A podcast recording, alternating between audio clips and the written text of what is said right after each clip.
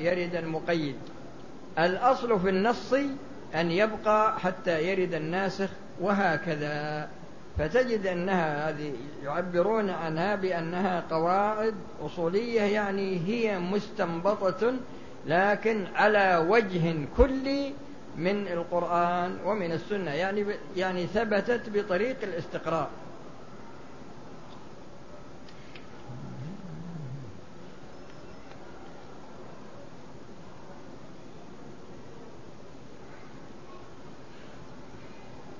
يقول هل يصدق قولنا كل فقيه بال وكاتبها بالعقل لكن يمكن قصده بالفعل.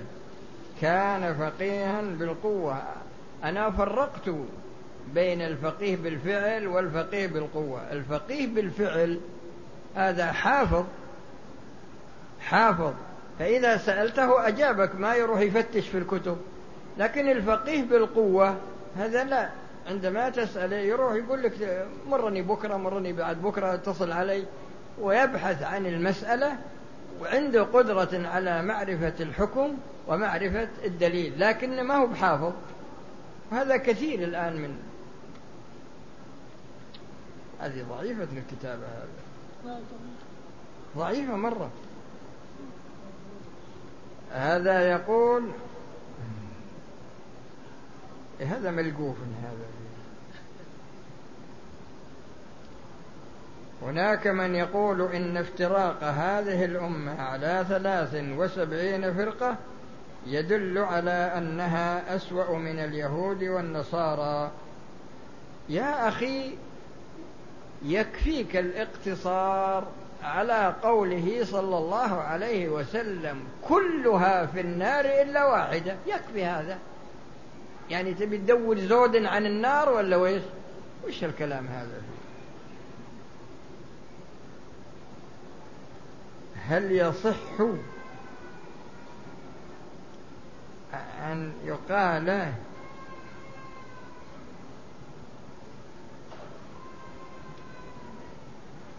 وش هذا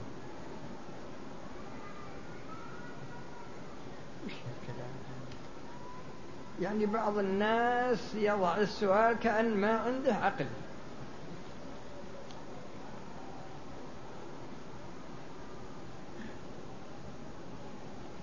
هذا يقول آه، هل يشترط في الفقيه الذي يؤخذ منه الفتوى سلامة الاعتقاد والمنهج؟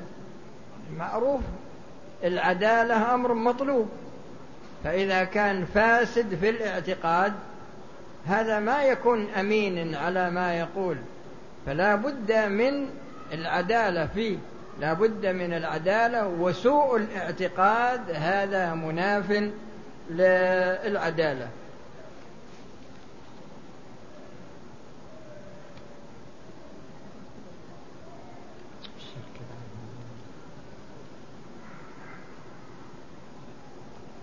ما معنى قوله عليه الصلاة والسلام قد أنزل القرآن على سبعة أحرف. شوف يا أخي في كتب مؤلفة في علم القراءات في كتاب مؤلف في القراءات الأربعة عشر وفي كتاب مؤلف في القراءات العشرة وفيه كتاب مؤلف في القراءات السبع المتواترة. فما عليك إلا أنك تبحث عن هذا الأخير لأن هذا هو اللي يصلح لك ويكفيك أنك تقرأ فيه بس.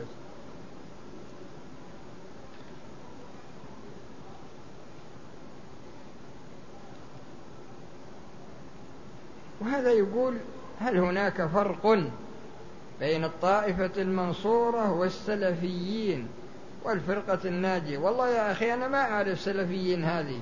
أنا أعرف ما نص عليه الرسول صلى الله عليه وسلم. لأنه قال من كان على مثلي ما أنا عليه اليوم وأصحابي فمن تحققت فيه هذه الصفة في أي بلد من تحققت فيه هذه الصفة في أي بلد ومن أي لون ومن أي قبيلة ومن أي بلد يعني في أي وقت إذا تحققت فيه هذه الصفة فهو فرد من أفراد الطائفة المنصورة. ولهذا قوله صلى الله عليه وسلم بدأ الإسلام غريبا وسيعود غريبا كما بدأ. وفي الحديث إن من إقبال هذا الدين أن تتفقه القبيلة بأسرها. حتى لا يبقى فيها إلا المنافق أو المنافقان فهما ذليلان مقهوران. وإن من إدبار هذا الدين أن تجفو القبيلة بأسرها حتى لا يبقى فيها إلا الفقيه أو الفقيهان فهما ذليلان مقهوران. وفيه أثر ذكره ابن ذكره الإمام مالك في الموطأ. يقول إنكم في زمان كثير فقهاؤه قليل قراؤه كثير من يعطي قليل من يسأل.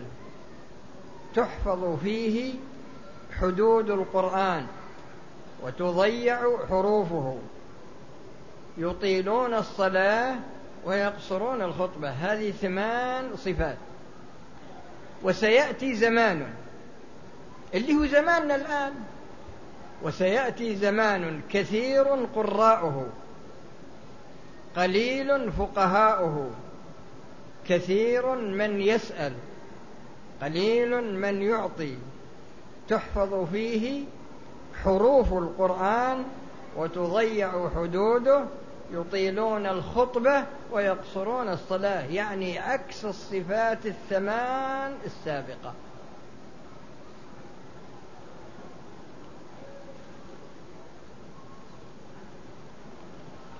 وهذا يقول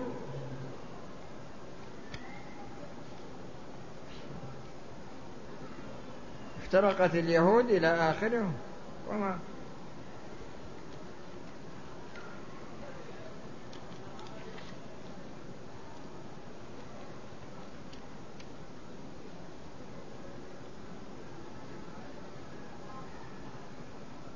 هذا يقول فضيلة الشيخ كثير منا يريد أن تضيف من الكتب كتاب النحو.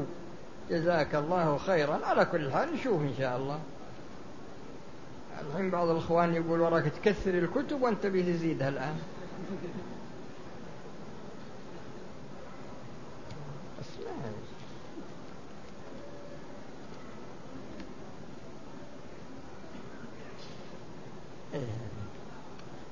يقول نسي أن يصلي ركعتين بعد الطواف والعمرة ولم يصلهما إلا بعد السعي. على كل حال هو يصلي الركعتين بعد الطواف وليس بعد السعي. فإذا سعى لا يعني ذهب وقتهما. يوجد في بعض الزواجات عندنا نساء يضرب وعلى كل حال هذا ما لنا فيه شغل.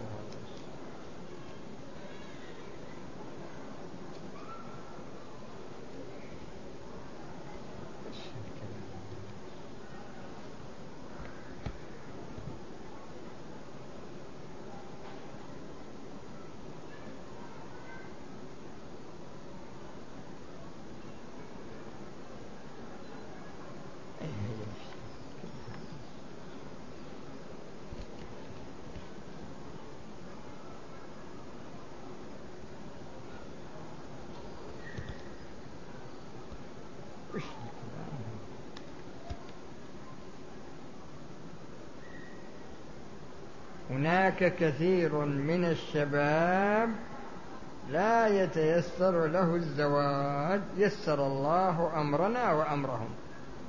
بعطين وبعدين وهناك زواج يسمى بالمسيار. يريح كثير من الشباب وأقل تكلفة. مر برضا الطرفين ويوجد عوانس فما حكمه؟ من خلال الأسئلة اللي تأتي لزواج المسيار يشترط عليها إن ما لها نفقة ولا لها كسوة ولا لها سكن ويعطيها حبوب حتى لا تحمل منه. هذه شروط يشترطونها في زواج المسيار. يعني ليس لها نفقة ولا كسوة ولا سكنى وليس لها حق الإنجاب. إذا ما الفائدة منها؟ هل هذه تتفق مع مقاصد الشريعة ولا تختلف عن مقاصد الشريعة؟ بطبيعة الحال أنها تختلف عن مقاصد الشريعة. والله تعالى يقول ما أتاكم الرسول وخذوه وما نهاكم عنه. فانتهوا. يعني بعض الناس وجد بعض الأشخاص في اسم زواج المسيار هذا أن يتزوج في السنة الواحدة أكثر من عشرة زواجات شو خلها تقعد عندك. والحقيقة اللي يضبط الناس هو السير على سنن الله.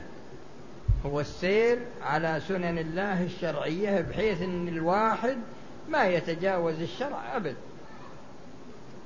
ولو أنك أي واحد تسأله يبي يتزوج زواج مسيار تقول له لو عندك بنت ولا أخت تبي تزوجها؟ أنا سألت كثير لأنهم يشغلون في الأسئلة عنه. وإذا جاء السائل قلت أنت لو كان عندك بنت ولا أخت هل تزوجها الزواج؟ قال لا. قلت طيب إذا كأنك أنت ما ترضى هذا لنفسك كيف ترضاه للناس؟ والرسول صلى الله عليه وسلم يقول لا يؤمن أحدكم حتى يحب لأخيه ما يحب لنفسه.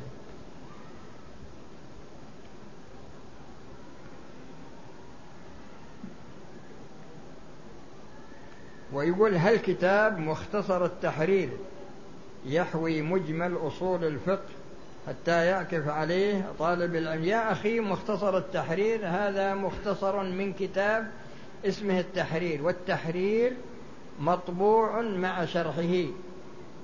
مطبوع مع شرحه. وشرحه اسمه التحبير. شرح التحرير وموجود في السوق يباع لكن إنه ثمنه لا بأس به يعني. يمكن في حدود 140 أظن لأنه كبير. اشترك فيه ثلاثة طلاب رسائل دكتوراه. ثلاثة طلاب اشتركوا في الكتاب وحققوه موجود في السوق وهو كتاب لا شك أنه من أوسع كتب الأصول وليس خاص في المذهب الحنبلي لا. وفي كتاب أيضا آه، اسمه الكوكب المنير شرح المختصر شرح مختصر التحرير وموجود يعني أربعة أربعة مجلدات كبار لكن إذا تحصل طالب العلم على الأصل الذي هو التحرير وشرحه الذي هو التحبير يكون هذا أنسب. ويقول هل كتاب الأصول من علم الأصول؟ مثل الورقات إيه هذا بس إنه مجرد تعريفات. وهل سماع الأشرطة؟ لأن من لا يستطيع لا يا أخي العلوم الدقيقة هذه العلوم الدقيقة لا تأخذها عن طريق الأشرطة ولكن خذها عن العلماء وذلك من أجل سلامة الفهم.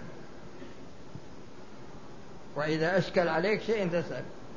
وهذا يقول من يسب الله والرسول والدين إذا كان كذا فهذه ردة عن الإسلام. أبالله وآياته ورسوله كنتم تستهزئون لا تعتذروا قد كفرتم بعد إيمانكم. هذا لا خير فيه.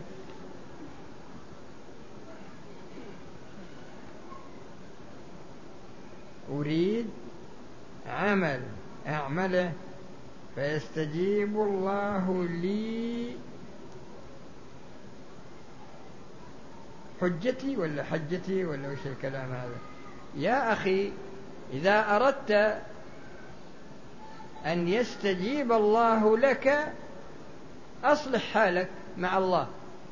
يقول الله جل وعلا وإذا سألك عبادي عني فإني قريب أجيب دعوة الداعي إذا دعان ويقول وما تقرب إلي عبدي بشيء أحب إلي مما افترضته عليه. ولا يزال عبدي يتقرب إلي بالنوافل حتى أحبه. فإذا أحببته كنت سمعه الذي يسمع به بصره الذي يبصر به ويده التي يبطش بها ورجله التي يمشي بها إلى آخر الحديث.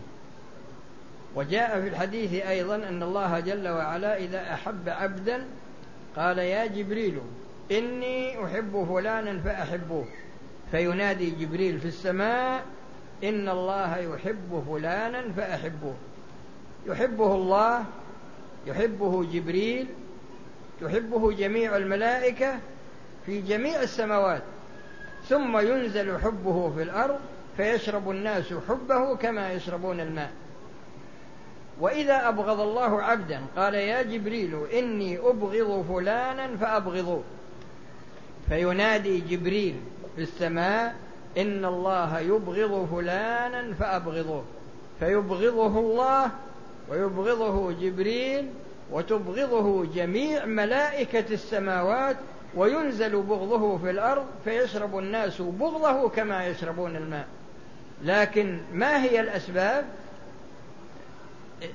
أسباب المحبة طاعة الله وأسباب البغض هو معصية الله جل وعلا وبقدر ما يكون منك من الطاعة يكون بمقدار قربك من الله وبمقدار ما يكون عندك من المعصية يكون بمقدار ما عندك من البعد عن الله.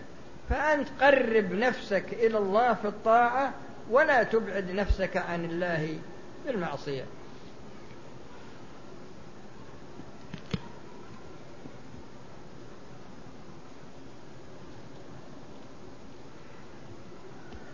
والله ما أعرف. يقول ادعوا الله لي إني أتزوج. وش هذا؟ نسأل الله أن ييسر أمرنا وأمرك. وأمر من يرغب الزواج من الحاضرين. يعني ما ندري بعد يمكن في ناس يرغبون. وهذا يقول ما حكم من يزيد في السنن بعد الصلاة؟ فيه رواتب مثل أربع ركعات قبل الظهر وأربع ركعات بعد الظهر وركعتان بعد المغرب وركعتان بعد العشاء وركعتان قبل الفجر. هذه تسمى رواتب. لكن إذا أردت أن تتطوع فباب التطوع واسع. صل ما شئت. صلي الضحى صلي بعد الظهر بين الظهر والعصر تصلي بين المغرب والعشاء تصلي في الليل. في صلاة الضحى وفيه أيضا صلاة الليل كان صلى الله عليه وسلم يصلي إحدى عشر ركعة أو ثلاثة عشرة ركعة. لكن كان يطيل القراءة والسجود والركوع فأنت إذا أردت أن تتطوع فباب التطوع واسع. ولهذا الحديث الذي ذكرت لكم وما تقرب إلي عبدي بشيء أحب إلي مما افترضته عليه ولا يزال عبدي يتقرب إلي بالنوافل. نوافل الصلاة نوافل الصيام نوافل الصدقة نوافل القراءة نوافل الدعاء إلى غير ذلك. وباء فضل الله واسع. السلام عليكم ورحمة الله وبركاته. اصبر شوي خل لأن يمكن في أحد عنده سؤال ولا؟